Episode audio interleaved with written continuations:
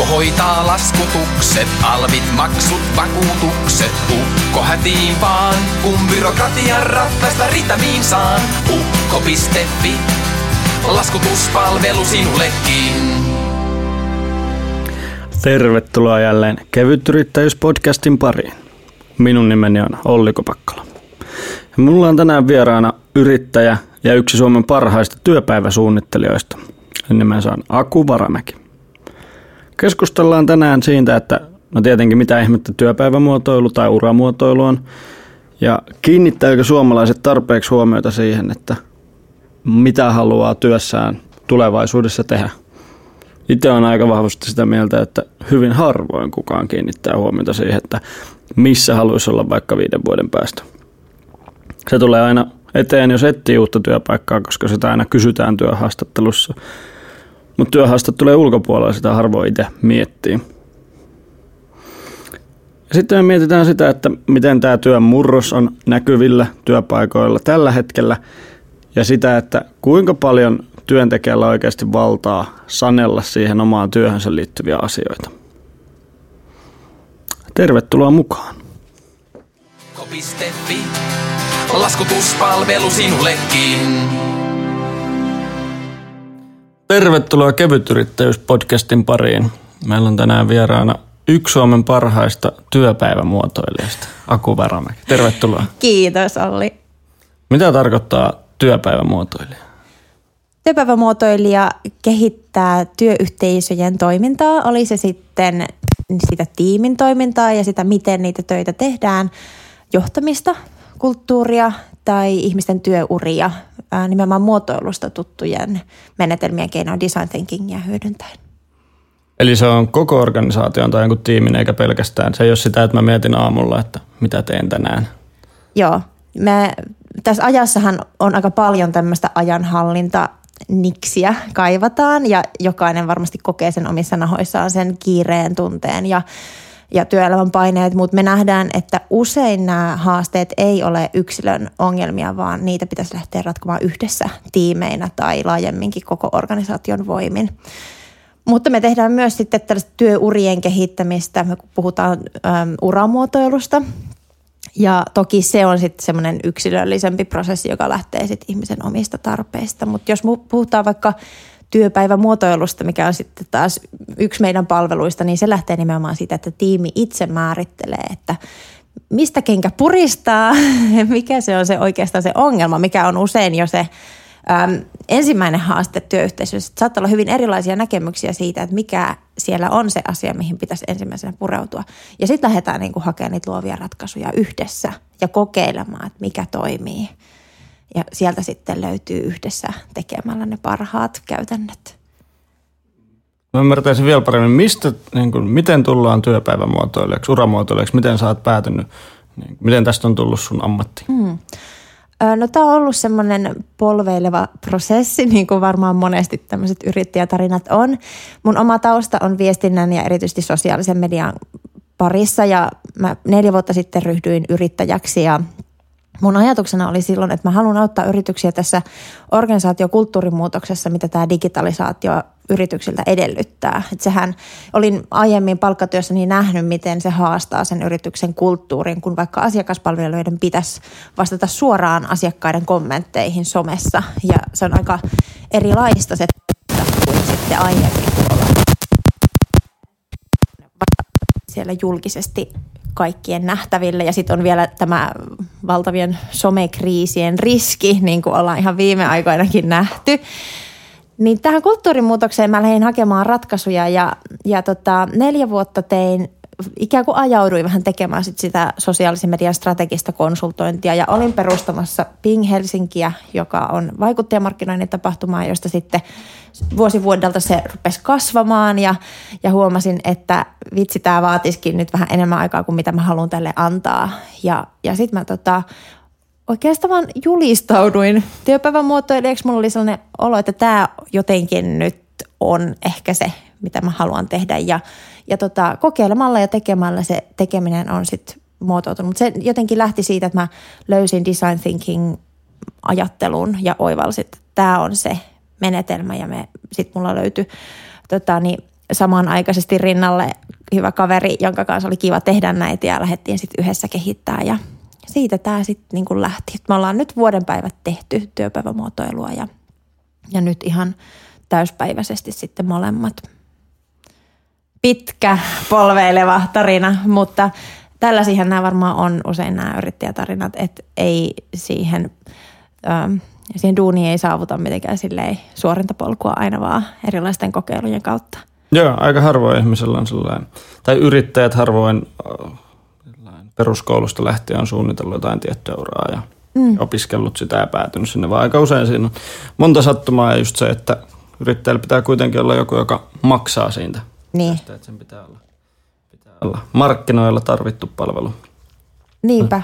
No mistä se, mitä design thinking tarkoittaa? Mikä on niin se tuote, mitä, jos minä ostan yhden kappaleen työpäivän muotoilua, niin mitä saan? No se vähän riippuu siitä asiakkaan tarpeesta, että millainen se projekti sitten on tai mikä sen laajuus on, mutta design thinking hän niin kuin lähtee, tai niin kuin sama, se on sama prosessi kuin mitä on vaikka tuon sun kädessä pitelemän pullon suunnitteluun käytetty. Eli joku muotoilija on miettinyt, että millainen olisi hyvä pullo, mikä olisi kiva sen käyttäjän kädessä. Sitten sä ajatellut, että tämmöinen pikkunen pullo onkin kätevä, jos haluaa juoda aamulla limsaa, niin mm. ei ehkä halua sellaista isoa pulloa.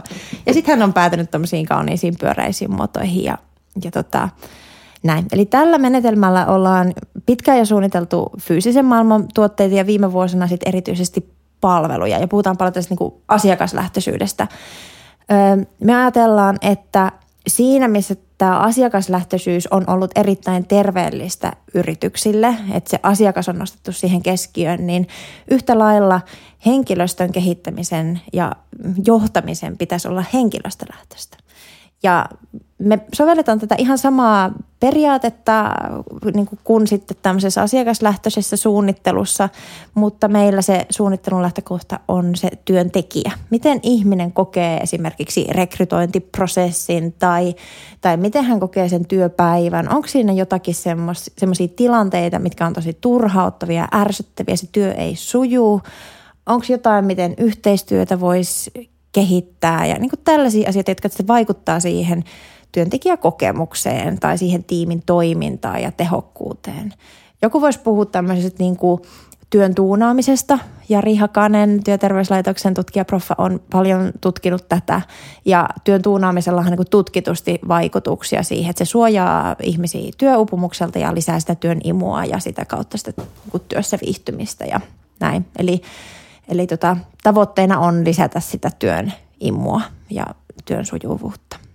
Saada ihmiset nauttimaan omasta työstään. Niin, joo. Löytämään se jotain on merkitystä ihan hyvä sieltä. tavoite tekemiselle. Joo, ja se merkitys, se on, se on tietenkin hirveän henkilökohtainen asia, että mistä se itse kullakin muodostuu. Ja, ja me ei niin kuin työpäivämuotoilijana voida tulla mitään merkitystä sille työlle antamaan, mutta me yritän auttaa siinä, että jokainen löytäisi – työtä tai työn tekemisen tapoja, jossa se työ tuntuu merkitykselliseltä. Ja se voi olla sitten tosi erilaista. Jollekin se voi olla sitä, että, että tota, hän saa yrittäjänä toteuttaa jotakin intohimojuttua ja joku voi sitten palkkatyössä pieniä muutoksia tekemällä sitten taas löytää sen työn merkityksellisyyden. Mutta tota, usein työuralla saattaa tulla sellaisia tilanteita vastaan, että se merkitys jotenkin hukkuu tai unohtuu tai jää taka-alalle ja että sitä vähän pitää kaivella sieltä. Miten löydetään merkitys vaikka, jos on Akuankas tuttu margariinitehtaan työntekijät, pakkaat margariinia purkkiin? Minkä, miten, miten työpäivämuotoilulla tai voidaan, tai uramuotoilulla voidaan saada siihen merkityksen tunnetta? Öm, toi on hyvä kysymys ja mä luulen, että me ollaan ihmisiä, jotka ehkä tehdään aika isolla intohimolla meidän töitä ja mm. ajatellaan, että meille margariinitehtaan työ ei olisi merkityksellistä. Ja minusta tässä ajassa on aika paljon puhetta unelmista ja että unelmia täytyy tavoitella ja jokaisella on se sisäinen sydämen ääni, jota täytyy lähteä seuraamaan. Ja, Ja musta se aiheuttaa ehkä vähän sellaista niinku turhaakin painetta ihmisille, että monella ihmisellä ei ole yhtä intohimoa tai selvää sydämen ääntä, mutta se ei tarkoita sitä, että se työ tuntuisi merkityksettömältä tai turhalta tai että se olisi merkityksetöntä tai turhaa. Et mä ehkä ajattelen niin, että äm, monissa työssä se työn merkityksellisyyden kokemus tulee sitä kautta, että näkee sillä työllä jonkun tarkoituksen tai että sillä on tarve – että sillä merkit, se merkityksen ei tarvi olla mikään semmoinen hirveän mystinen ja ylevä ja semmoinen suurta liekkiä nostattava asia, vaan että se voi, työ voi olla kivaa silloin, kun se tuntuu, että sä teet asioita, joita joku tarvitsee. Ja sä koet, että sitä sun työtä myös arvostetaan. Että kyllä varmaan iso osa myös siitä liittyy siihen kokemukseen, että pitääkö muut tätä mun työtä tarpeellisena tai tärkeänä. Niin, eli vähän sama, mitä markkinoinnissa vaikka tehdään, että jos, että niin kuin sen sijaan, että kerrotaan, että ostat tämä tuote, niin ostat tämä tuote, jotta niin tapahtuu jotain muuta. Et sen sijaan, että teet vaan tätä työtä, niin teet tätä työtä sen takia, että tapahtuu jotain mm. muuta. Mm. Sillä että vaikka siivoo ja siivoo sen takia, että joku muu voi sitten tehdä jonkun, jonkun muun asian tai niin. tuottaa hyvää mieltä jollekin, eikä pelkästään sen takia, että saa pölyt pois. Niin, nimenomaan. Joo, ja joo. joo, ja toi on mielestäni tosi mielenkiintoinen niin kuin tuohon liittyvä asia on se, että miten, miten vaikka kun vuokratyötä hirveästi arvostellaan, sitä ei pidetä hirveän niin kuin merkityksellisenä työnä, koska siinä on niin, niin monta välivaihetta, että, että se saattaa usein kadota jopa se, että niin kenelle niitä töitä tehdään. Se tuntuu, että se, se on yksi iso ongelma siinä. Ja sitten tässä on jännä katsoa, että miten niin kuin isot koodarifirmat, jotka toimii täsmälleen samalla lailla kuin vaikka vuokratyöfirmat, mm. eli niillä on koodareita, joita vuokrataan ennenkin, mm. niin ne saa siellä niin kuin ihmisille tosi suuren merkityksellisyyden tunteen ja tosi suuren nautinnon siitä, että ne kuuluu johonkin porukkaan. Mm. Mutta minkä takia sitten barona ei saa sitä? Tai en tiedä mm. saako ne, mutta niin kuin ulkopuolisen tuntuu siltä, että siellä ei siellä ei ole semmoista niin kuin niin. yhteenkuuluvuuden henkeä. Niin, mä en tiedä. Tuossahan on vähän semmoinen kaksoistandardi, että meillä on niin kuin kasvava määrä vuokrajohtajia ja koodareita ja niin kuin korkean osaamistason ihmisiä ja ei, ei kukaan ajattele, että ne on vaan vuokratyövoimaa mm. ja vähän niin kuin kakkoskastin mm. työntekijöitä. Mä oon itsekin ollut vuokratyöläisenä joskus nuorena ja siinä oli kyllä ihan selkeä ero, että miten niitä vakituisia työntekijöitä kohdeltiin sitten – hmm. versus me, jotka oltiin vaan sieltä vuokratyöfirmasta. Myös kyllä tehtiin huonommilla ehdoilla sitä työtä. Mutta mm, jos mä mietin vaikka sitä työyhteisöä, missä mä olin siellä Shellin baarissa, niin kyllä mä koin ihan, että mä olin osa sitä työyhteisöä.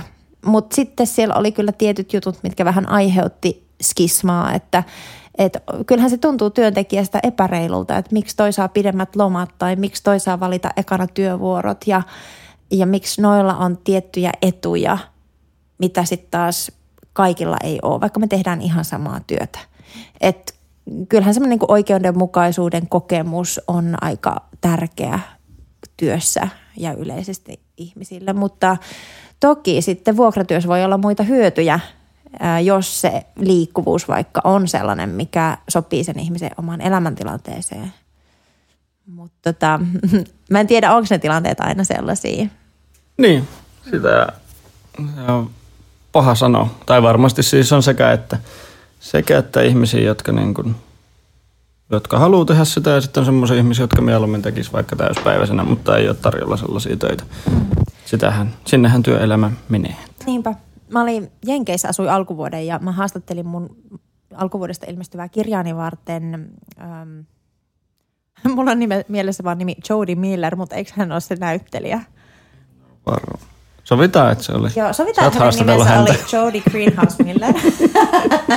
Nyt tulee vähän heitettyä tota, Pitää ostaa sun kirjan, niin sitten sieltä näkee sen oikein. Kirjan, mm. aivan mm. sieltä sen sitten. Sinne mä oon kuitenkin tarkistanut mm. hänen nimensä. Mulla on tämmöinen ongelma, että mun on vaikea muistaa nimiä. Anyway, haastattelin kirjaani varten amerikkalaista yrittäjää, joka vetää tällaista vuokratyöjohtajien tai vuokrajohtajayritystä, joka on kasvanut aivan valtavaa vauhtia. Ja hän sanoi, että, että Jenkeissä on aivan selvästi nähtävissä buumi, missä isot yritykset ostaa nimenomaan vuokrajohtajia tällaisilta vuokratyöfirmoilta. Et, ja samanaikaisesti hän näkee, että ihmiset, jotka on aiemmin tehneet pitkän uran korporaatioissa ja edenneet siellä mukavasti ja on muhkeet palkat ja näin, niin he, he haluukin toimia yrittäjinä. He haluaa sen joustavuuden ja vapauden ja, ja tota, he mielellään siirtyy projektista toiseen, jolloin heidän niin kuin se oma oppiminen ja oppimisvauhti pysyy aika kovana sen sijaan, että he näivettyisi jossain isossa korporaatiossa. Että se oma asema korporaatiossa ei enää ole niin merkittävä asia kuin sit se oma oppimisvauhti. Ja mä en muista, miksi mä rupesin tätä puhumaan, mutta... liittyen. Niin, joo, niin ehkä tässä on nimenomaan ihmisten arvostuksissa myös tapahtumassa muutosta. Että semmoinen pysyvyys, mitä ehkä ennen arvostettiin, niin se ei ehkä ole niin merkittävä tekijä enää. Tai ehkä perinteiset yritykset ei ole kyenneet tarjoamaan sitä pysyvyyttä. Ja ainakin mun oma kokemus on, että se on illuusio. Että korporaatiot, vaikka niitä ehkä perinteisesti on ajateltu hyvinä työnantajina, niin sä haat siellä muiden arvoilla ja sitten tulee yteet ja heippa. Mm.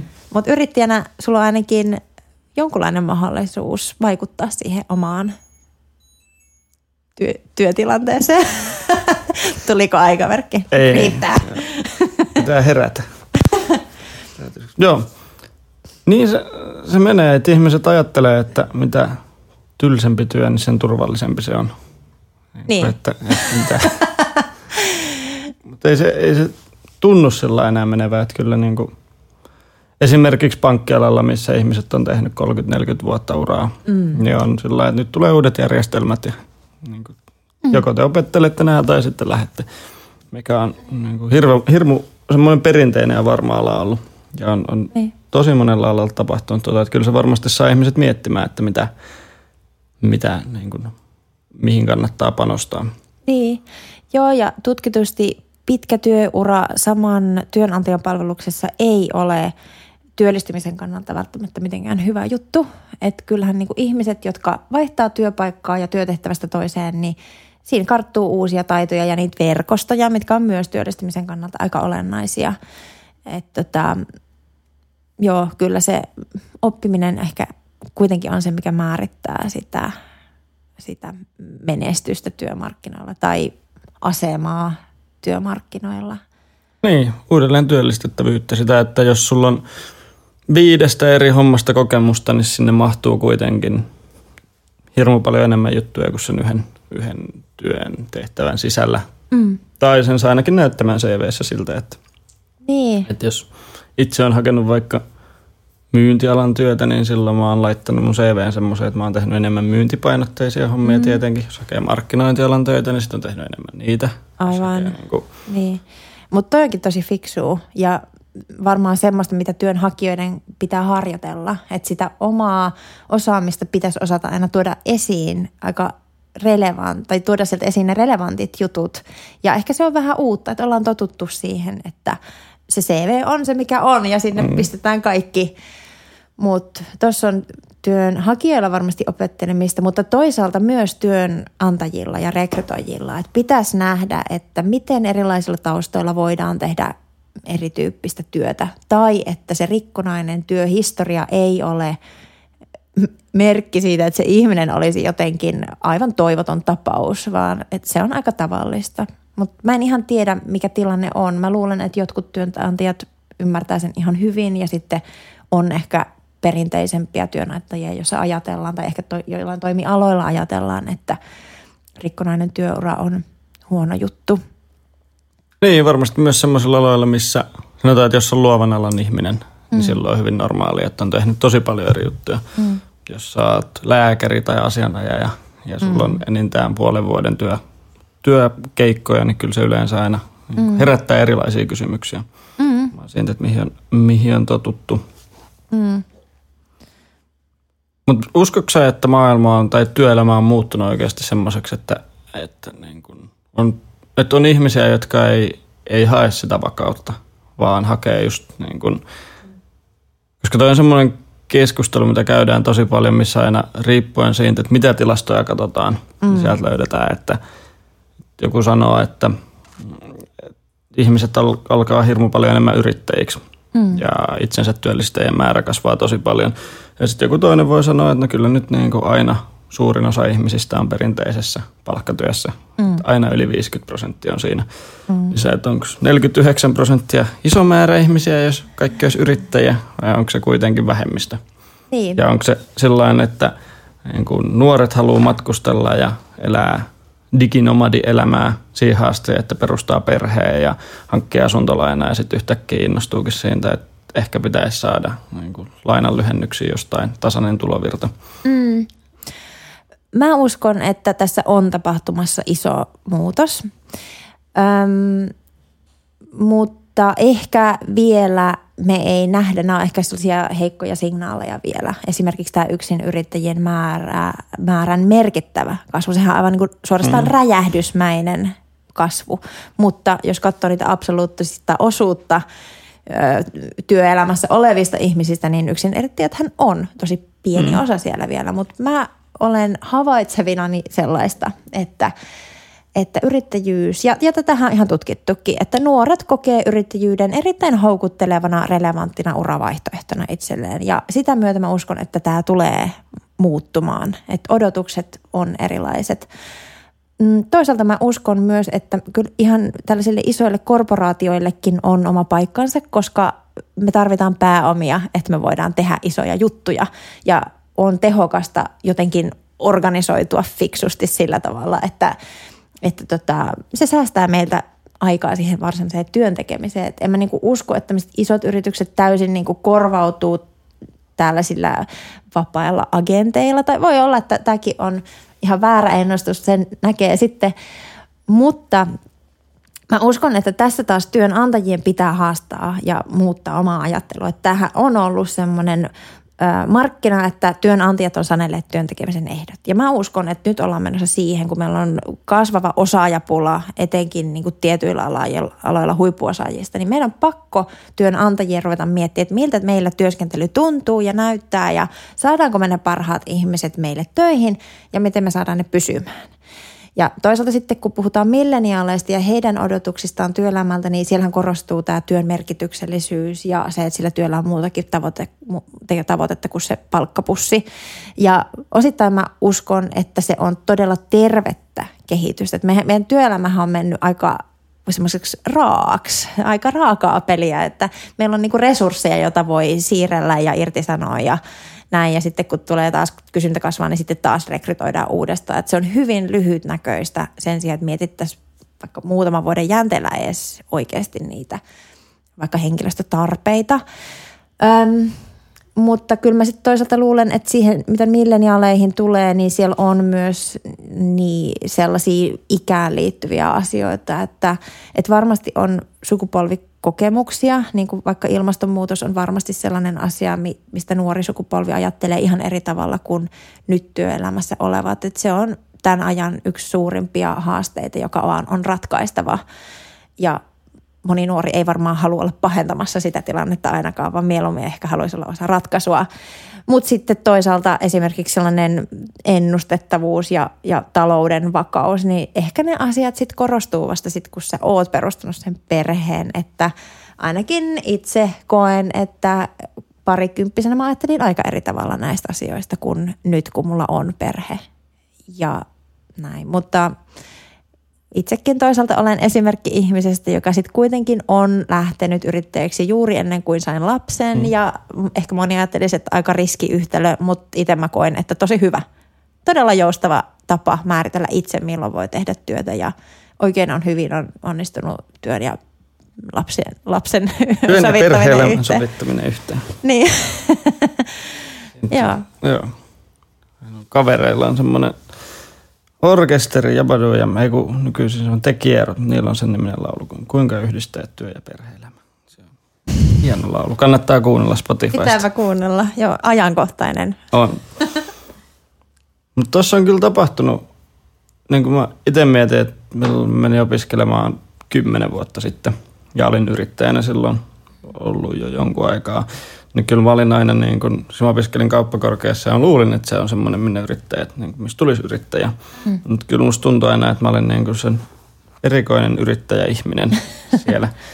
Outo lintu. Niin, ja silloin niin Helsingissä rupesi tulee niitä startup-piirejä ja sitä niin ruvettiin arvostamaan, että se yrittäjyys oli selkeästi semmoinen asia, että monet opiskelukaverit arvosti sitä, mutta ei kuitenkaan itse halunnut. Vaan mm. niin kuin aina, aina sillä että mennään johonkin isoon korporaatioon ja tehdään auraa ja se on varmaan homma. Ja sitten kun mäkin opiskelin pitkän aikaa, kahdeksan vuotta, niin kyllä siinä huomasi, että ne niin kuin uusilla opiskelijoilla se rupesi olemaan jo sillä että niin alusta lähtien mietittiin, että perustetaan joku yritys. Mm. Että kyllä kun uskon, että toi startup-hihhulointi on ainakin toiminut niin kuin just kauppakorkean puolella varmasti, että siitä on tullut semmoinen niin kuin oikea uravaihtoehto. Niinpä. Tietenkin siihenkin vaikuttaa se, että kymmenen vuotta sitten kauppiksesta valmistuneella oli niin kuin, työllistymisprosentti oli vähän eri kuin mitä se on nykyisin. Mm. Toki. on pakko, pakko ruveta miettimään myös niin kuin muita vaihtoehtoja. Mm. Kyllä siinä on jännä saada joku totuus tuohon asiaan, että miten se oikeasti menee. Muuttuuko maailma? Niin, olisi kiva saada totuuksia moniin kysymyksiin, mutta niin, sitten me voidaan spekuloida täällä, miettiä toisaalta, toisaalta. Joo, mutta kyllä, kyllä mä näen, että tässä on iso murros käynnissä ja mä uskon, että me ollaan tavallaan nähty vasta ihan ensi aaltoja tästä. Ja se, miten toi teknologia vaikuttaa työhön ja miten me voidaan tehdä työtä tosi paljon fiksummin tulevaisuudessa, niin se on yksi asia. nyt mä koen, että moni teknologia, mitä me nyt hyödynnetään, niin tavallaan se on vaan sairastuttanut meitä, että, että me ollaan niin menty ihan överiksi. Mm.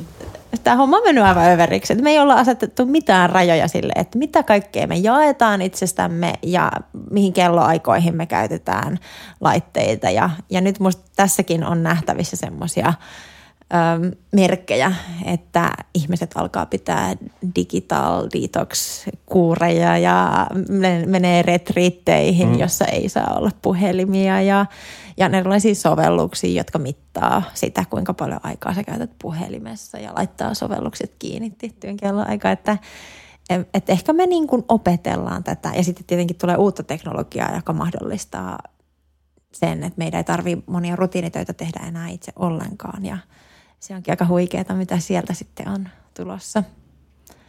On toi mun mielestä tosi jännä kanssa, että miten niin kuin huomaa, että itse vaikka eilen, kun rupesi miettimään, että kuinka monta kertaa katsoa Facebookin, LinkedIn ja Twitterin läpi mm. niin kuin kännykästä, niin se on aika suuri osa päivästä kuitenkin mennyt sellaiseen, mistä ei välttämättä ollut niin kuin hirveästi mitään hyötyä. Ihan sellainen niin kuin addiktio pohjalta. Mm kuuluu piippaus jostain, niin nyt pitää, niin.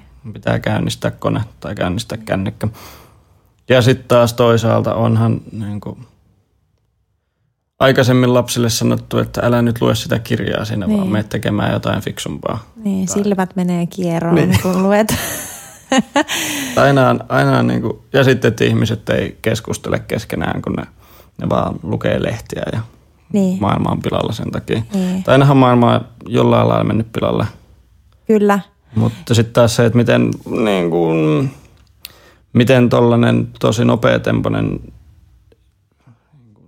addiktoiva juttu vaikuttaa vaikka aivoihin siihen, että mm. miten aivot muokkautuu jonkunlaiseksi ja mm. miten keskittymiskyky on ihmisillä heikentynyt ja sitten mm. toisaalta taas tietomäärä lisääntynyt. No, mm. sekin on aika iso kysymys, että onko tämä onko se hyvä asia.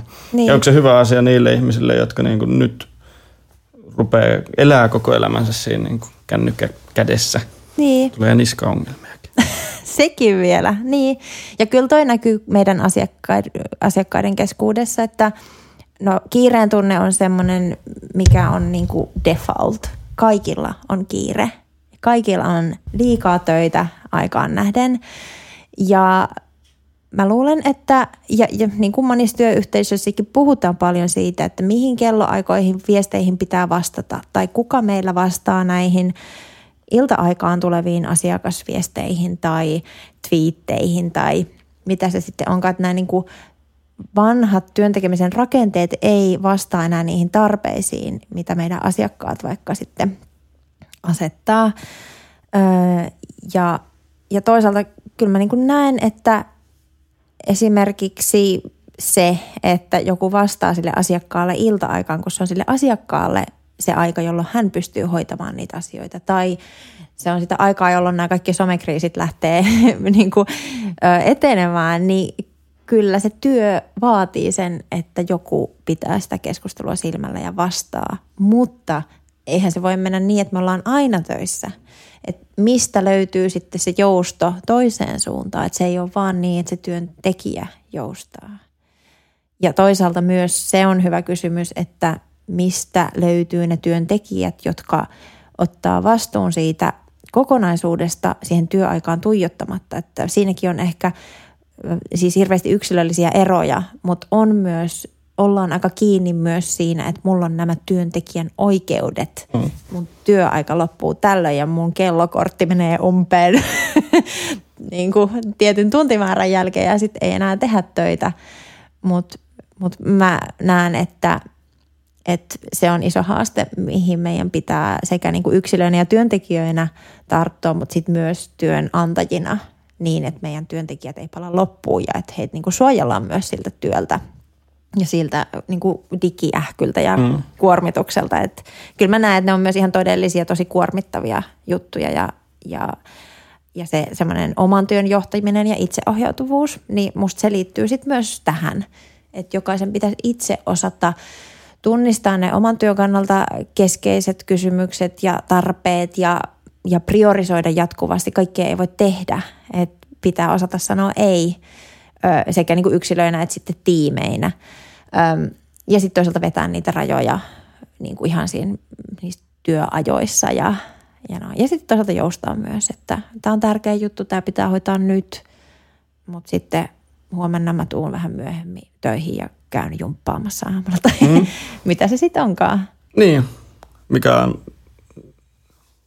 jonkun työlainsäädännön mukaan varmasti laitonta, että ei saa niin. joustaa, vaan pitää olla ennalta tehdyt työvuorolistat kaikissa etätöistä. Pitää kertoa, että mihin aikaan paikalla ja kirjata jonnekin järjestelmään ja niin. ei voi joustaa. Niin, mutta Eihän se onneksi sit... niin työpaikoilla, monilla työpaikoilla enää mene, mutta lain mukaan se kai pitäisi olla sillä, että kaikki olisi tosi pitkälle etukäteen suunniteltua ja seurattua mm. ja olisi kellokortteja. No, tämä on kiinnostavaa. Mä en ole mikään juristi, että en, en osaa siihen antaa lainopillisia neuvoja, mutta mä oon kyllä ymmärtänyt, että työpaikoilla on mahdollisuus kyllä aika joustavasti sopia no. näistä asioista, että se laki usein ehkä on sellainen, mihin sit on helppo vedota, mutta, mutta joust, ei, ei kukaan kiellä joustamasta, mutta ehkä työntekijän suojaksihan ne on tehty, joo. on tehty. Mutta tota, kaikkihan on sopimuskysymyksiä. Mutta onko meillä sellaista sopimisen kulttuuria? Niin. Ja sekin vaihtelee just tosi paljon sen mukaan, että minkä, minkälainen ihminen on. Että on omalla yrittäjän uralla on ollut ihmisiä töissä, jotka, siis on ollut semmoinen, joka, jolla oli työajat niin kuin päässä sisällä. Eli että hän lähti neljältä, niin vaikka niin kuin keskustelu, tai keskusteltiin, niin kesken lauseen, jos kello oli neljä, niin sitten hän kääntyi ympäri ja käveli ulos sanomatta ja. mitään, mikä oli niin kuin tosi hassua ja outoa. Mutta oli niin kuin tosi hyvä työntekijä ja itse asiassa on siinä firmassa edelleen töissä ollut Joo. tosi pitkä aikaa. Mutta että hänellä on niin kuin selkeä raja. Että sitten alkaa niin kuin työaika loppuun, niin hän lähtee pois. Tiedätkö mitä? Mm. Hän oli eriyttäjä. Eriyttäjä. Tätä on tutkittu. Joo, on erityyppisiä ihmisiä. Toiset on tällaisia, heitä sanotaan ehkä sulauttajiksi tai joskus integraattoreiksi. Ja heillä ei ole niinku väliä, että milloin niitä töitä tehdään. On aivan luontevaa jatkaa työntekoa illalla tai vapaa-ajalla tai viikonloppuna ja näin. Ja sitten vastaavasti kampaaja-ajan voi varata työajalla tai mennä kampaajallekin mm. työpäivän aikana. Ja heille ei mitään ongelmaa, se on niin hyvä juttu. Ja sitten on näitä erittäjiä, niin kuin tämä henkilö, joille on tosi tärkeää tehdä ero sen työn ja vapaa-ajan välillä. He saattaa olla sellaisia ihmisiä, jotka käy jopa suihkussa työpäivän jälkeen ja heillä on ehdottomasti kotivaatteet, jotka laitetaan päälle, kun mennään kotiin. Että heille se työ ja vapaa-aika on ihan eri asioita. Ja musta toi on tosi kiinnostavaa, että on tällaisia, mä en ole ikinä, ehdottomasti tämmöinen sekoittaja. Mm, ja sama. mun mies puolesta on ehkä enemmän eriyttäjä ja molemmissa on selvästi puolensa. Ähm, ja toi, kun mä to, kuulin tuosta tutkimuksesta, niin se oli itselle aika oivalluttavaa, että vitsi, että me ollaan tosi erilaisia mm. tässä suhteessa. Ja äh, mulla oma haaste on se, että kun mä innostun, niin sit mun on vaikea vetää niitä rajoja. Että mä tekisin niitä töitäkin ihan, jos mulla ei olisi perhettä, niin mä tekisin töitä varmaan aina, koska se on musta niin kivaa. Mm. Äh, ja sitten toisaalta kyllähän siinä on ihan pointti, että välillä niin kuin, ihan muutakin, että se on myös sen työn tekemisen ehkä niin kuin elämässä yleisestikin. Mutta joo, nämä on kuitenkin sellaisia asioita, mitä olisi hirveän hyvä siellä työpaikalla miettiä, että millaisia ihmiset on, mitä on ne tarpeet. Ja tämä on myös sitä työpäivämuotoilua, että tunnistetaan sieltä ihmisten, voidaan niin ihan er, erottaa tällaisia niin erilaisia persoonia, jos mietitään tätä työntekijäkokemusta. Niin mehän tyypillisesti ajatellaan, että no se tuotannon väki, ne on tällaista. Ja sitten meillä on tämä lakiosasto, ne on tällaisia. Ja, ja markkinoinnissa ne on tällaisia. me niin kuin ajatellaan, että se työrooli määrittäisi sen, millaisia ne työntekijät on.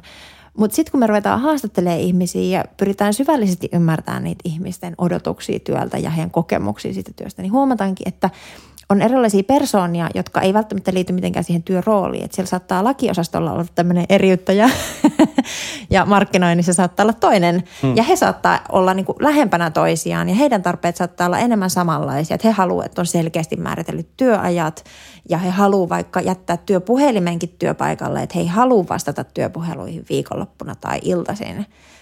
Ja sitten taas voi olla tuotannossa joku – joku sekoittaja, joka ei yhtään haittaa, että hän tuleekin yllättäen sitten töihin tai, tai mikä se juttu sitten onkaan. Hän saattaa olla semmoinen, joka voi twiitata työasioita omalta henkilökohtaiselta tililtään. Mutta meidän pitäisi paremmin ymmärtää ihmisiä ja heidän tarpeitaan ja myös sitä, missä me ollaan erilaisia. Ja, ja mun mielestä meidän pitäisi hakea enemmän sellaisia ratkaisuja, mitkä to, toimii kaikille. Ei siis sitä, että meillä on yksi ratkaisu, joka toimii kaikille, vaan yksilöllisiä ratkaisuja. Et enemmän niin kuin pois semmoisesta, että pitää olla, niin kuin, totta kai pitää olla reilu ja oikeudenmukainen, mutta mun mielestä sen ei tarvitse tarkoittaa sitä, että se ratkaisu on kaikille sama. Et enemmänkin pitäisi hakea niitä tapoja, mitkä toimii sitten erilaisille ihmisille. Niin ne ihmiset, jotka tai sekin on mun mielestä tosi ikävää, että miten, miten usein käy niin, että se ihminen, joka, joka pitää itsestään kaikkein kovita ääntä ja siitä, että mitä on saanut aikaan, niin ne yleensä menestyy niin parhaiten. Yleensä ne on just niitä ihmisiä, jotka niin kuin, just vaikka vastailee työajan jälkeen sähköposteihin tai niin kuin tekee itsensä sillä että minä olen aktiivisesti mm. ja teen ja vastaan vaikka yöllä näihin juttuihin, mitä tulee. Kun taas sitten semmoinen ihminen, joka tekee just vaikka sen niin kahdeksan tuntia joka päivä, ja voi olla, että sen työn laatu on tosi paljon parempaa, mutta se ei kerro siitä kellekään, että minkä takia se joutuu niin kuin, usein käy niin, että niitä ihmisiä ei arvosteta tarpeeksi, koska ei, ei niin huomata, että tämmöisiä ihmisiä on. Mm. Niin miten, miten sekin saataisiin yrityksissä paremmin ymmärrettyä, että, mm. että miten erilaisia ihmisiä pitäisi arvostaa, että ei aina – anneta ylennyksiä niille ihmisille, jotka on kaikkein kovaäänisimpiä? Niin, toi on erittäin hyvä kysymys ja ehkä liittyy isomminkin tähän ajankuvaan, että meillä on aika vahva semmoinen sankari-ihmisten eetos, että me ajatellaan, että ne on ne yksittäiset ihmiset, jotka on niitä sankareita. Elon Musk. Elon Muskit, joo, ja sitten, että pitää olla somessa aktiivinen ja, ja tota, ja, ja toki täysin ymmärrän kyllä oman taustanikin kautta sosiaalisen median hyödyt, mutta mun mielestä siellä on myös nähtävillä semmoinen aika haitallinen äh, egotrippailu-ilmiö.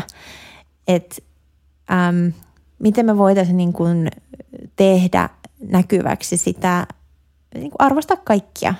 Ja, ja kyllähän se lähtee jotenkin siitä kulttuurista, että, että, että muistetaanko me kiittää ja, ja miten se työ siellä työyhteisön sisällä toimii sit versus se, miltä se näyttää ulospäin. Et ulospäinhän se saattaa näyttää siltä, että siellä on joku yksi sankari. Mm. mutta mutta tota, todellisuudessa siellä saattaa olla tosi työtelijäs, ahkera tiimi, joka puurtaa, mutta ei pidä hirveästi meteliä itsestään. Niin, ja jos koko ajan, jos joku ihminen päivittää aina 10 minuutin välein someen, että mitä asioita se on tehnyt sen päivän aikana, niin onko se sitten, mm. kuinka paljon se edes kerkee tekemään siellä? Niin, tota kaikki kysyy. Siis yritysjohtajat. Minä en ehdi, kun olen niin tärkeä ja kiireinen. Mm. Öm, niin, se on hyvä pointti, mutta toisaalta eh, musta se lähtee siitä työn tarpeesta. Että jos sun työhön liittyy vaikuttaminen ja se, että sä kerrot muille, mitä te teette ja, ja tai verkostoituminen, että sun on tärkeää tuntea ihmisiä ja luoda suhteita, niin silloinhan se sosiaalinen media on hyvin luonteva väline siihen, että sä teet sen sun työn hyvin. Mutta toki sitten, jos se ei millään tavalla palvele sitä työtä, niin sittenhän se on vaan häiriöksi. Et ehkä semmoinen rehellisyys noissa asioissa, että palveleeko se väline sitä työtä. Ja jos nyt miettii vaikka johtajan työtä, niin tosi moni yritysjohtaja sanoo aivan ymmärrettävästi, että mä en kerke, kun mulla on niin kiire. Mutta mun mielestä pointti on siitä, että onko se asia sulle prioriteetti. Onko viestintä keskeistä sun työssä? Onko vaikuttaminen keskeistä sun työssä? Jos on, niin ehkä pitää olla niillä vaikuttamisen areenoilla itsekin läsnä. Eli pitää olla siellä somessa ja löytää ne raot. Ja sitten meillä on tosi hyviä esimerkkejä niin kuin Alex Tubit ja näin oli sitten mitä mieltä tahansa hänestä niin kuin persoonana tai niin kuin hän on aiheuttanut aikamoisia kohuja myös tällä twiittailulla, mutta ehdottomasti erittäin aktiivinen viestiä, joka on ottanut sosiaalisen median strategiseksi välineeksi. Joo, ja selkeästi osaksi niin hänen niin. julkisuuskuvaansa. Niin. Että hän... Ja löytää sitten pienet raot. Mm. Että hän on tämmöinen niin oman työpäivänsä työpäivämuotoilija. Että on löytänyt ne raot, mi- mihin hän sitten saa mahdutettua sen twiitin sinne ja toisen tänne. Ja, ja on se tapa, että kun hän menee jonnekin, niin twiittaa sitten sieltä. Ja onhan meillä muitakin hyviä esimerkkejä tästä. Öm, esimerkiksi Reijo Karhinen, Open entinen pääjohtaja, mun mielestä erittäin hyvä esimerkki siitä, että miten niin kuin aktiivisella viestinnällä voi sitä omaa agendaa tuoda niin kuin yhteiseen keskusteluun ja tosi sille rakentavalla tavalla ja, mm. ja kivasti. Ja ei ole sukupolvikysymys, että hänkään ei ole ihan niin kuin nuorimmasta päästä, mutta otti homman haltuun ja, ja myös samalla sillä omalla esimerkillä myös johtanut sitten koko organisaatiota tällä niin kuin digitalisaatiopolulla, että – että kyllä me mun mielestä niin tarvitaan enemmän tollaisia esimerkkejä. Ja sitten taas toisaalta olisi hirveän tärkeää, että jokainen miettisi sille aika tietoisesti omia tottumuksia, että mitä siinä työpäivän aikana oikeastaan tapahtuu. Ja onko se niin kuin tarkoituksenmukaista, millaisia fiiliksiä vaikka tulee. Monihan sanoo, että sosiaalista mediasta saattaa tulla sellaista alemmuuden tunnetta ja vertailee muihin ja näin. Et jos siitä tulee huono fiilis, niin kannattaako siellä olla? Instagramissa ei ainakaan kannata olla, sieltä tulee vaan. Ai Kaikilla ja... muilla on niin täydellinen Niin, no se on kyllä totta. Joo, mutta sitten siellä on tosi kaunista, että siellä voi vaan niinku fiilistellä.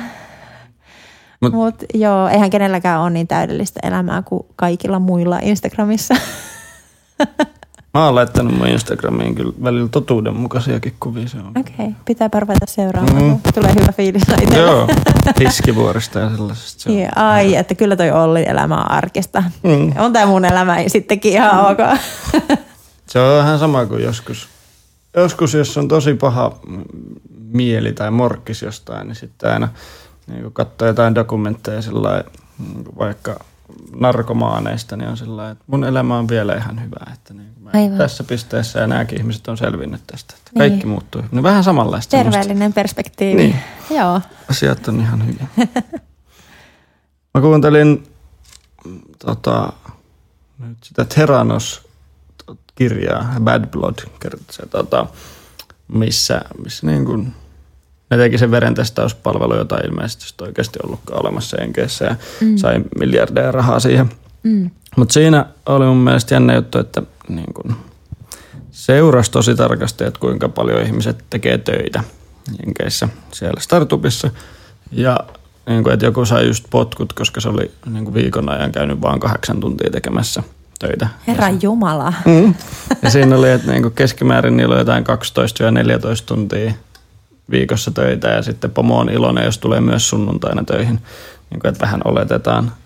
Niin tuommoisiin verrattuna, ja siis samaa kuulee just ehkä suomalaisista lakitoimistoista ja sitten mm. noista tota, kirjanpitofirmoista aina silloin, kun on tilinpäätösten tekoaika. Mm. Ja tuommoisiin verrattuna tuntuu, että niin kuin meidän työkulttuuri on kuitenkin aika tervehenkinen. Mm. Et jos ihminen on kahdeksan tuntia Suomessa töissä, niin ei se saa sen takia potkuja, että se on tehnyt liian vähän töitä. Ei niin. Niin.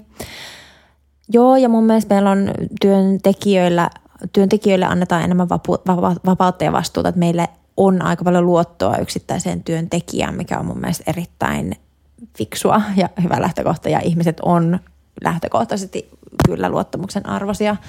Ö, toi on tosi hauska toi Jenkki, niin kuin sanoin myytti, siis varmasti on totta, että mm. on ja etenkin jossain piilaaksossa on varmasti ihan todellinen startup-skene, mikä on tuollainen itse taas kun asuin seitsemän kuukautta nyt alkuvuodesta tuolla Utahissa, Salt Lake Cityssä, niin mä menin sinne ajatellen, että tämä jenkkimeninki on varmaan ihan hullua, että mm. siellä ne vaan painaa ja paiskoo töitä ihan hulluna, mutta ei se ollut lainkaan niin, että, että erittäin tervehenkistä normaalia. Kyllä siellä oli tärkeämpää ehtiä vuorille viikonloppuna kuin sitten istua missään toimistossa. Että tota, joo, ehkä tietysti piirissä Suomessakin myös niin kuin fanitetaan tuommoista piilaakson meininkiä, mutta isossa kuvassa mun mielestä me ollaan edelleen aika, meillä on aika terveellä pohjalla tämä ainakin arvot. Voi olla sitten, että käytännössä se arki lipsahtaa sinne. Ihmiset on aika stressaantuneita ja on paljon myös ö, erilaista pahoinvointia työelämässä. Mutta kyllähän keskimäärin ihmiset työelämässä niin kuin voi silti aika hyvin ja meillä on aika, niin kuin, aika hyvä tämmöinen balanssi elämässä noin niin kuin keskimäärin. Ja ehkä aletaan myös ymmärtää paremmin sitä ihmisen kokonaisuutta, että, että miten nyt on vaikka unen merkityksestä alat puhua paljon, että se on aika olennaista mm. hyvinvoinnille. Mm. Ja just nämä tarinat, mitä kuulee piilaaksosta, että on nämä johtaja sankarit, jotka nukkuu neljä tuntia yössä, niin jotenkin musta tuntuu, että se ei ole enää hirveän cool, että aletaan nähdä, että okei, ehkä se 7-8 tuntia on sitten kuitenkin se, minkä jälkeen vasta sulla alkaa tulee niitä hyviä ideoita ja noin. Mutta kyllähän työelämä toisaalta myös sit vaatii sitä joustoa, että ää, mä ajattelen myös niin, että ihminen on hirveän joustava ja mukautuva. Että on ihan ok painaa välillä vähän pidempää päivää, mutta sitten pitäisi olla niitä mahdollisuuksia siihen palautumiseenkin. Mä en lukioaikana nukkunut juuri ollenkaan, jos just jotain neljä tuntia ja silloin oli kyllä huono olo ja ärsytti ja joi energiajuomia jonkun monta litraa päivässä. Silloin jotenkin päätti, että, tai silloin kun menin opiskelemaan, että nykyisin, niin että valitsen sellaisia, sellaisia kursseja, että pystyn nukkumaan kahdeksan tuntia yössä. Ja samoin kaikissa töissä ottanut, että niin haluan nukkua, koska mulle ainakin tulee sen huomaa niin kuin välittömästi, että onko nukkunut tarpeeksi. Mm-hmm. Mutta sitten tietenkin, että on ollut myös sellaisia, että jos on joku kriisi päällä, niin sitten vaikka niin tekee koko yön töitä ja seuraavan päivän ja sitten mm. ottaa vähän vapaata. Niinpä. Se on, kyllähän ihminen joustaa, tai niin. Niin kuin, kuhan sitä ei, niin kuin, se on semmoinen kuminauha, että johonkin pisteeseen asti se venyy ja palautuu ja sitten kun he vaan liian pitkälle vedä. Niin, niinpä. Joo, ja kun puhutaan niin tämmöisestä balanssista, niin mä itse jotenkin ajattelen, että balanssin ei tarvitse joka päivän kohdalla toteutua optimaalisesti. Että jos on niin isot asiat enimmäkseen kunnossa, että enimmäkseen nukkuu hyvin ja enimmäkseen ne työpäivät on järkevän mittaisia, niin kyllä sitten sitä kuormitustakin jaksaa. Ja ei ole mitään väliä, jos nyt – syö viikon ihan miten sattuu ja jää urheilut välistä. Ei ihminen siihen kuole. Aika mm. pitkäänkin voi itse asiassa syödä ihan miten sattuu ja urheilla, mutta et pidemmällä aikavälillä, niin eihän se ole sitten kestävällä pohjalla. Mutta äh, musta on tosi ilahduttavaa, että näistä asioista tunnutaan puhuvan nyt aika paljon ja ehkä aletaan näkeen ihmiset enemmän kokonaisuuksina. Et onhan se aika hirveätä miettiä, että jengi tulee töihin neljän tunnin yöunella, että mitä mm. ne saa siellä aikaa. Et eikö lähtökohta pitäisi olla se, että töihin ei saa tulla ennen kuin on nukkunut kahdeksan tuntia. Eihän se voi myöskään mennä kännissä töihin. Mm. Ihan samalla tavalla tietotyössä sulla pitäisi olla hyvin levätty yö takana ja, ja tota, toki sitten on muitakin asioita, voi olla vaikka joku niin kuin ihmissuhteet, mitkä voi painaa niin paljon, että sä et ehkä pysty ihan antamaan parasta. Mutta sellaisiahan me ihmiset ollaan, mm. että aina ei pysty antaa ihan sataa prossaa, mutta Mut miten työnantaja voi puuttua tällaiseen?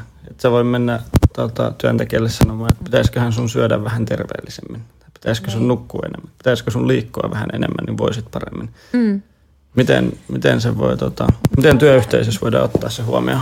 Jos mä ajatellaan tämmöisen ö, työpäivämuotoilun kautta tai niin sen kautta, mitä me tehdään, niin se menisi varmaan sitä kautta, että ihmiset itse miettii, että ö, mikä heidän on tärkeää ja elämässä laajemmin. Työ ei ole mikään elämällinen saareke.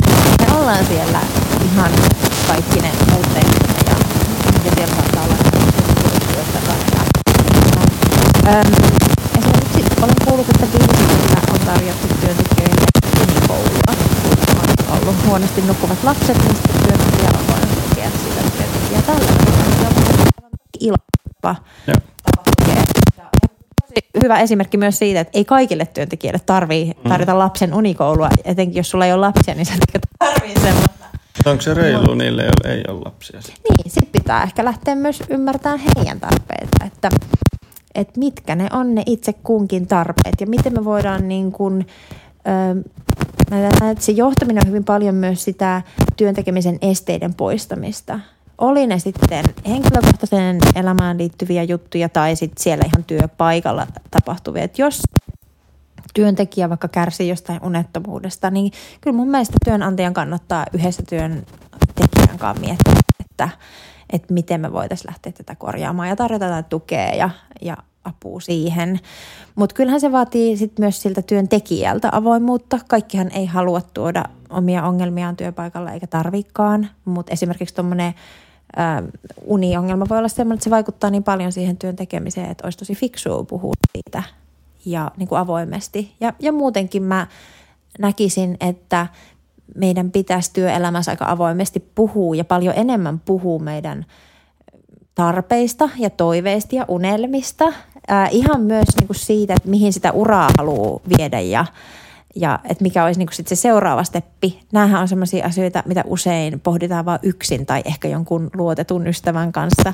Mut, Oma uraa. niin, oma. Niin, tai jos sitä mietitään ollenkaan. Mun Niin, mielestä no- jossain oli se että Niin. tilasto, että kuinka, kuinka pitkään ihmiset keskimäärin käyttää oma uransa pohtimiseen.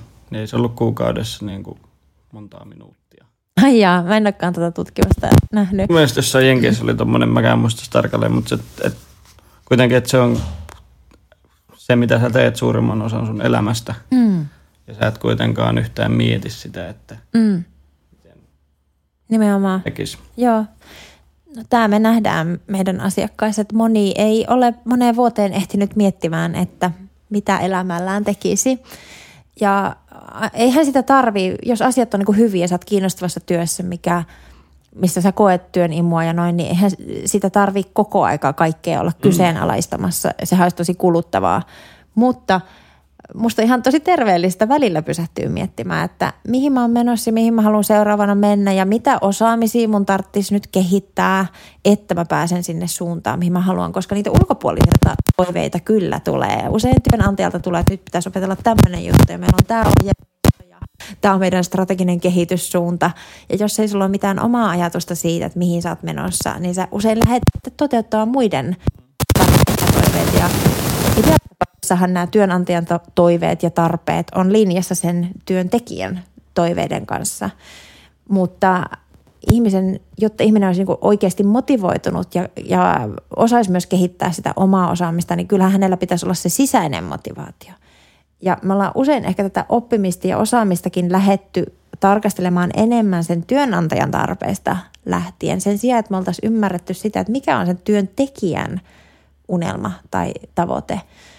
Et parhaimmillaanhan taisi sellainen liitto, missä tehdään vaikka kolmen vuoden sopimus, että hei, nyt me tehdään tätä asiaa, työntekijä, sinä opit nämä asiat, ö, susta tulee ihan mestari tässä asiassa, sä saat tällaiset verkot,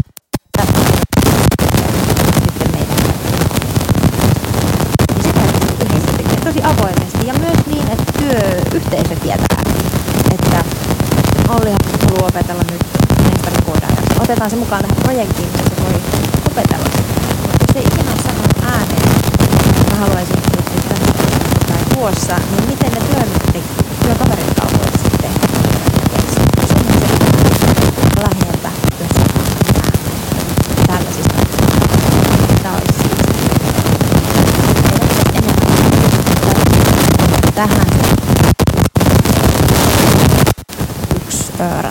tai, tai osaamismuotoilu.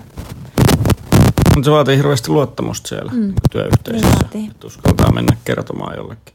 Mä oon yhden kerran siis niin kun yhden tutun firmaan sanonut just sellainen, että tulen teille vuodeksi töihin tällaisella asioilla. Sitten se oli niin täysin selkeää, että tämä on tämmöinen niin periaatteessa projekti ja että minä en niin kuin, mun on, mua on turha tunkea vaikka näihin koulutusjuttuihin, koska en aio olla täällä tätä pidempään. Ja se oli kauhean niin kuin, helppoa molemmille osapuolille tällainen systeemi. Mutta varmaan aika monessa työpaikassa olisi niin kuin, vaikea mennä esimiehelle vaikka sanomaan, että hei, haluaisin isona tehdä tätä, että miten te voitte auttaa minua tässä. Niin. Varmasti välillä se vastaus on sillä että no sinun työtehtäväsi on tämä. Mutta on palkattu tähän. Ja... niin. Pysy lestissäsi. Niin. Niin, totta. Ja tä, tässä mä uskon, että työnantajilla on iso haaste muuttaa tätä asennetta. Et jos ajatellaan niitä parhaita osaajia, jotka voi valita, mm. mihin he menee töihin, niin he ei mene töihin sinne, missä he ei voi kasvaa ja kehittyä ja oppia uutta ja missä he ei saa tukea niille omille ambitioilleen. Et kyllä nämä ihmiset menee töihin sinne, missä he saa tuen. Et tota, se on sitten ovi heilahtaa aika nopeasti, jos tällainen ihminen ei saa mitään vastakaikua. Tai sitten pitää maksaa ekstra palkkaa sen takia, että töissä on tylsää. Sehän yleensä se toinen, että mitä... Niin. Et jos töissä on tosi tylsää, niin sitten se palkkataso nousee tosi korkeaksi, koska ihmiset haluaa jonkun korvauksen Niin. siitä, että ei saa toteuttaa itseään. Niin. Ja sitten ne on siellä vuoden pidempään ja sitten vasta vaihtaa, kun on vähän enemmän. Niin, kun löytyy joku paikka, mikä on mielekkäämpi tai Niin. jossa maksetaan vielä enemmän. Niin. Niin, Mutta joo, kyllähän tällainen hyvin menestyvissä organisaatioissa aina on se vahva, että ne organisaatio haluaa kasvaa ja ne ihmiset haluaa kasvaa. Sitten kun mm. ihmiset haluaa kasvaa ja oppia, niin sitten organisaatio kasvaa ja oppii. niin. Kaikilla menee, menee paremmin. Niinpä. Joo, ja jos puhutaan niin oppivasta organisaatiosta, niin ne on ihmisiä, Mm. se organisaatio. Että kyllähän se vaatii sen, että siellä on ihmisiä, jotka haluaa opetella uutta ja oppia ja kehittyä ja kasvaa. Että ei se organisaatio ole mikään, ei ole organisaatiota ilman ihmisiä. Mitä sä haluat oppia tai kasvaa? Mikä sä haluat olla isona? Aika paha kysymys näin niin kuin työpäivämuotoilijalle. Niin, Mä- uran muotoilusta. Mikä on Niin. sun tavoite? Mikä on se, minne haluat päästä urallasi? Mm. No mä haluan, mä oon nyt tosi innoissani vielä, mm. vielä toistaiseksi tästä, mitä me tehdään nyt. Me ollaan niin alussa, että mä näen, että, että tässä on tosi paljon tehtävää ja, ja kivoja asiakasprojekteja vielä edessä ja et mä en ole niinku yhtään vielä miettinyt sitä seuraavaa steppiä, koska ei ole ollut yhtään tarvetta vilkuilla sivuille. Mutta kyllä mä haluaisin olla mukana kehittämässä tätä työelämää ja, ja tarjoamassa tähän jotakin konkreettisia työkaluja tähän työmurrokseen. Että ongelmahan tässä on se, että me puhutaan, että työmurros tapahtuu ja robotit vie meidän työt ja ei se oikeasti ihan siltä näytä se tulevaisuus. Ja sitten meiltä puuttuu ne työkalut, että miten me aletaan ymmärtää sitä, mitä tapahtuu ja miten me aletaan tekemään sitä muutosta pikkuhiljaa kokeilujen kautta. Ja siihen mä näen, että meillä on tosi paljon annettavaa. Et sitä mä haluan tehdä. Mutta mulla on semmoinen ajatus, miten mä haluaisin organisoida mun työt. Ja se on sellainen, että me oltiin nyt tosiaan alkuvuosi, asuttiin Jenkeissä. Mun, päädyttiin sinne mun miehen työn takia, mutta mäkin sitten sain sieltä töitä, opetin yliopistolla ja sitten kirjoitin kirjan siellä ollessani ja se oli ihanaa vaihtelua. Mutta mä haaveilen siitä, että mä voisin tai me voitaisiin neljä vuoden kuluttua tehdä uusi samanlainen juttu. Ja silloin mä haluaisin opiskella sukellusohjaajaksi. Että me asuttaisiin jossakin saarella, ehkä jossain Tyynellämerellä, ja sitten mä voisin opiskella dive masteriksi siellä ollessani. Eli tehdä jotain ihan muuta, ehkä puolen vuoden ajan mm. tai näin. Ja, ja tota, sitten varmaan palaisin tänne tekemään töitä. Mutta tämä liittyy myös mun huoleen ilmastonmuutoksesta. Mä ajattelen, että munkin on pakko vähentää lentomatkustamista. Että jos mä nyt neljä vuotta sinnittelisin täällä Suomessa lentämättä, niin sitten ehkä neljä vuoden välein, jos lentäisi jonnekin vähän kauemmas ja oleskelisi vähän pidempään, niin... Onko se mitään, mikä estää tekemästä sitä? Ei, Niin. näin mä teen. Joo. Mä puhun haaveista, mutta tämähän on siis suunnitelma. Niin.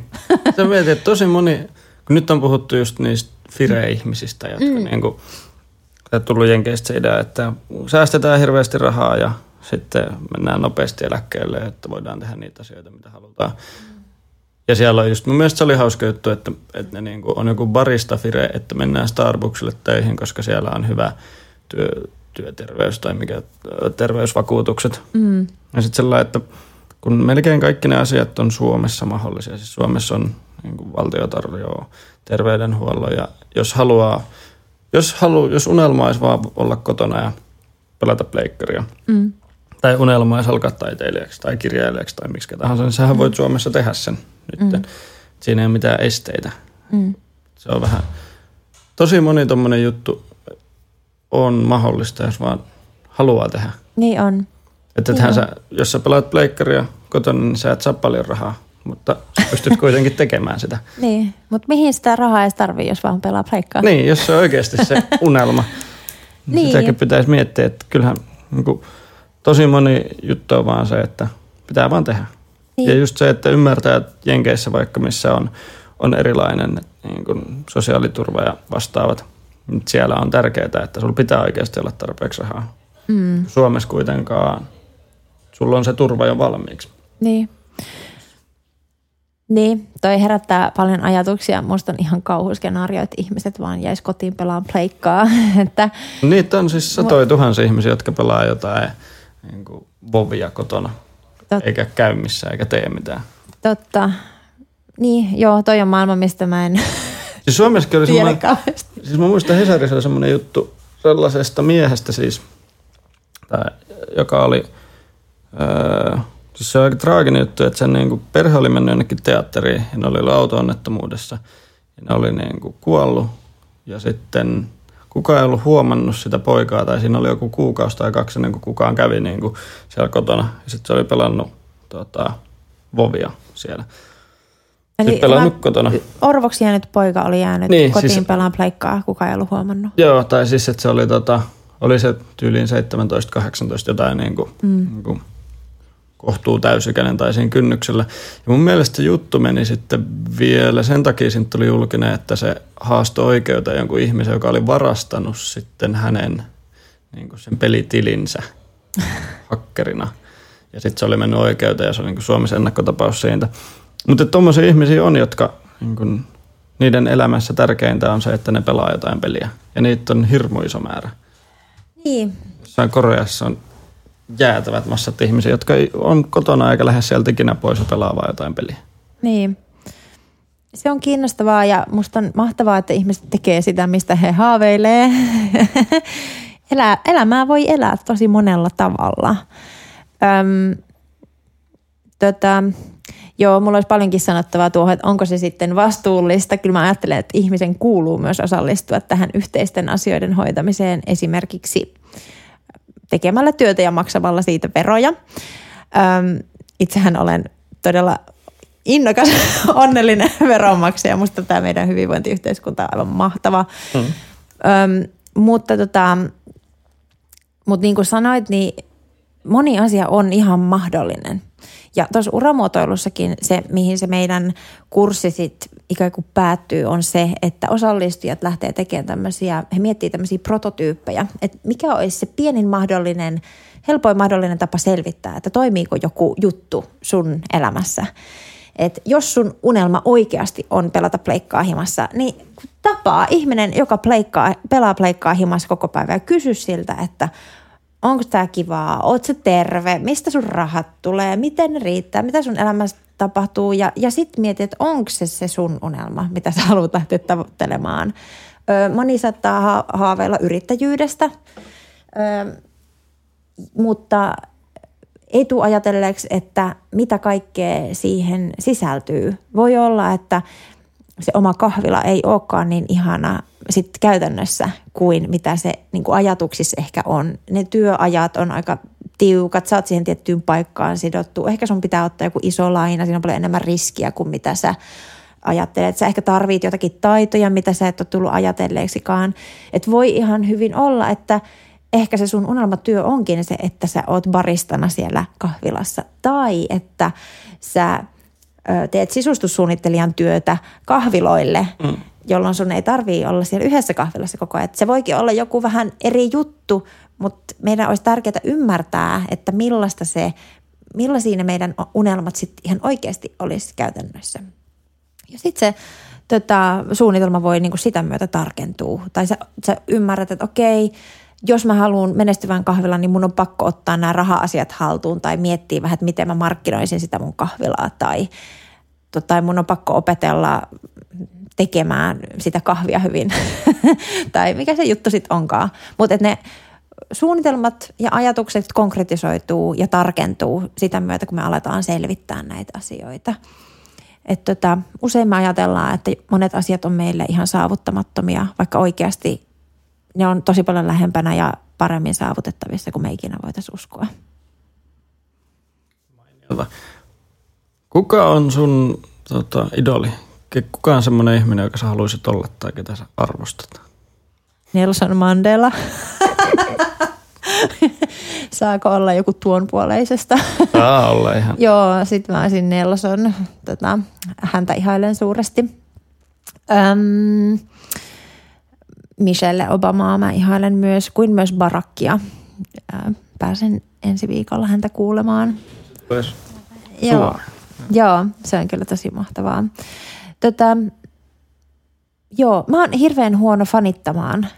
Mä, oon, mä en ikinä oikeastaan ole kauheasti fanittanut ketään. Mä toisaalta myös ihastun tosi helposti ihmisiin. Mä kyllä niin kuin, äm, näen paljon hienoja piirteitä ja ominaisuuksia ihmisissä, joista mä oon ihan liekeissä, mutta se ei ehkä kehity semmoiselle fanitusasteelle mm. useinkaan. Että tota, ää, mä en tiedä, multa jotenkin puuttuu semmoinen fanitusgeeni.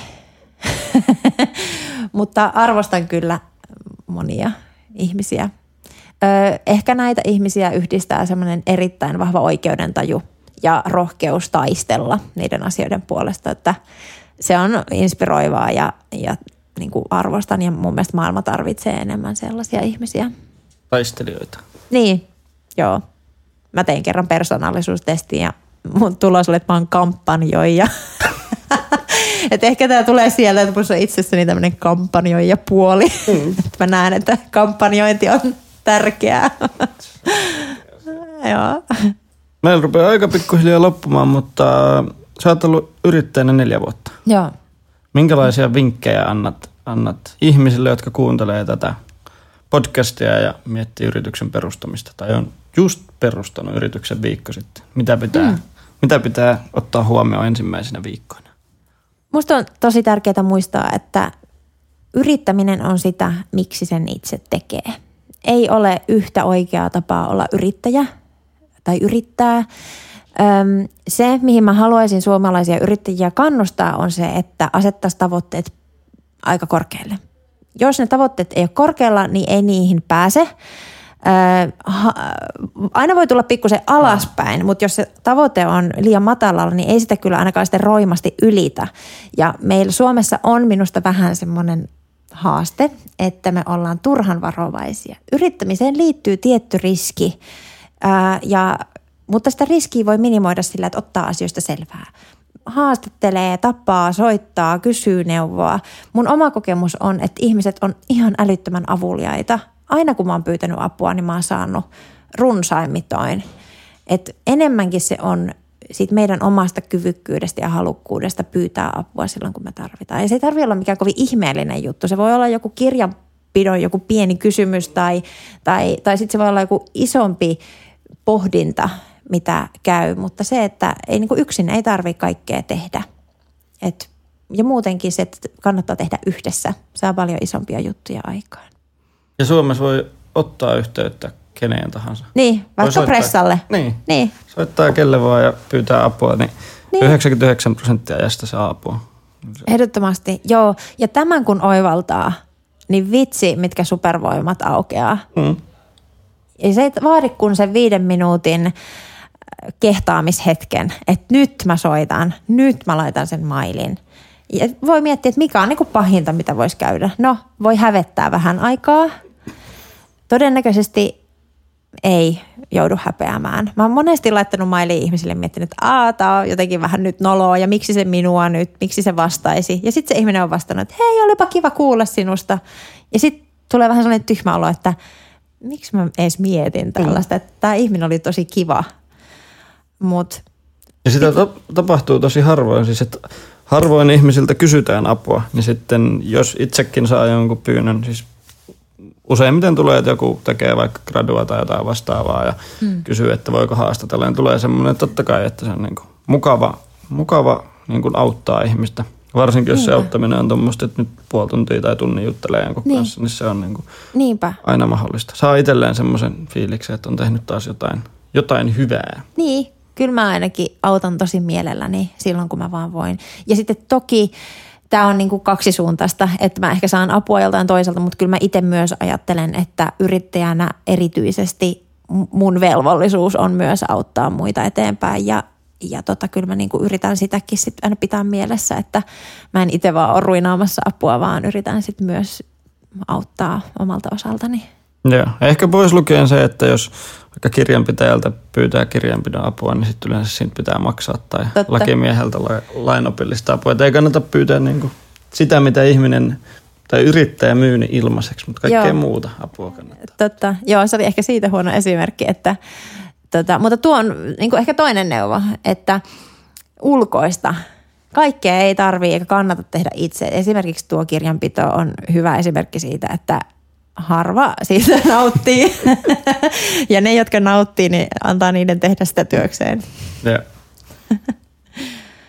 Joo. Sellaiset vinkit. semmoiset vinkit ja mm, äm, ehkä sen voisi vielä lisätä, että kaikille meille tulee uralla vastaan semmoisia solmuja, että se tekeminen ei enää tunnu mielekkäältä tai on ajautunut tekemään vähän väärää asiaa tai elämäntilanne muuttuu, että suunnitelmaa pitää muuttaa, mutta kannattaa pysyä niinku avoimena.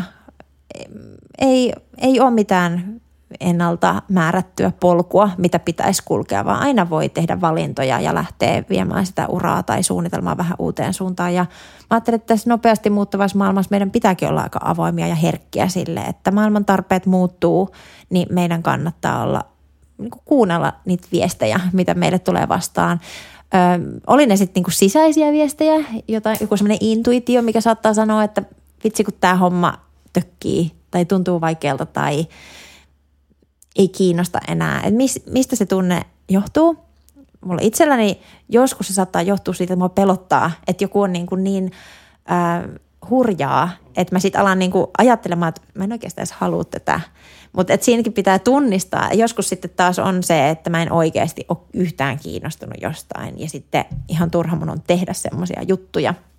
Mutta se, että osaisi kuunnella näitä omia viestejänsä, niin se on musta viisautta. Useinhan me vaan niinku sivuutetaan ne, niin kuin, että voi vitsi, mulla on niin tyhmiä ajatuksia, että ajatukset syrjää ja tunteet syrjää ja nyt vaan painetaan. Mutta sitten myös se, että osattaisiin herkistyä maailman viesteille, että nähtäisiin niitä ongelmia maailmassa, mitä me voidaan lähteä ratkomaan ja sitten niinku tosi innokkaasti koitettaisiin keksiä parhaat mahdolliset ratkaisut niihin, niin siinä on jo aika hyvät lähtökohdat yrittämiseen. Paljon tekemistä. Mm. Maailma on täynnä ongelmia. Miten tota, Aku Varamäki, miten suhun saa yhteyden, jos haluaa pyytää apua? Mistä no. sut löytää? Mulle voi laittaa viestin Twitterissä. Akuvaramaki nimellä löytyy ja toki workdaydesigners.com nettisivulta löytyy lisätietoa meidän palveluista ja yhteystiedot. Mielellään kuulen kaikista, jotka miettii työyhteisön kehittämistä tai oman uran kehittämistä. Mainiot. Kiitos oikein paljon, kun pääsit vieraaksi. Kiitos, oli kiva olla.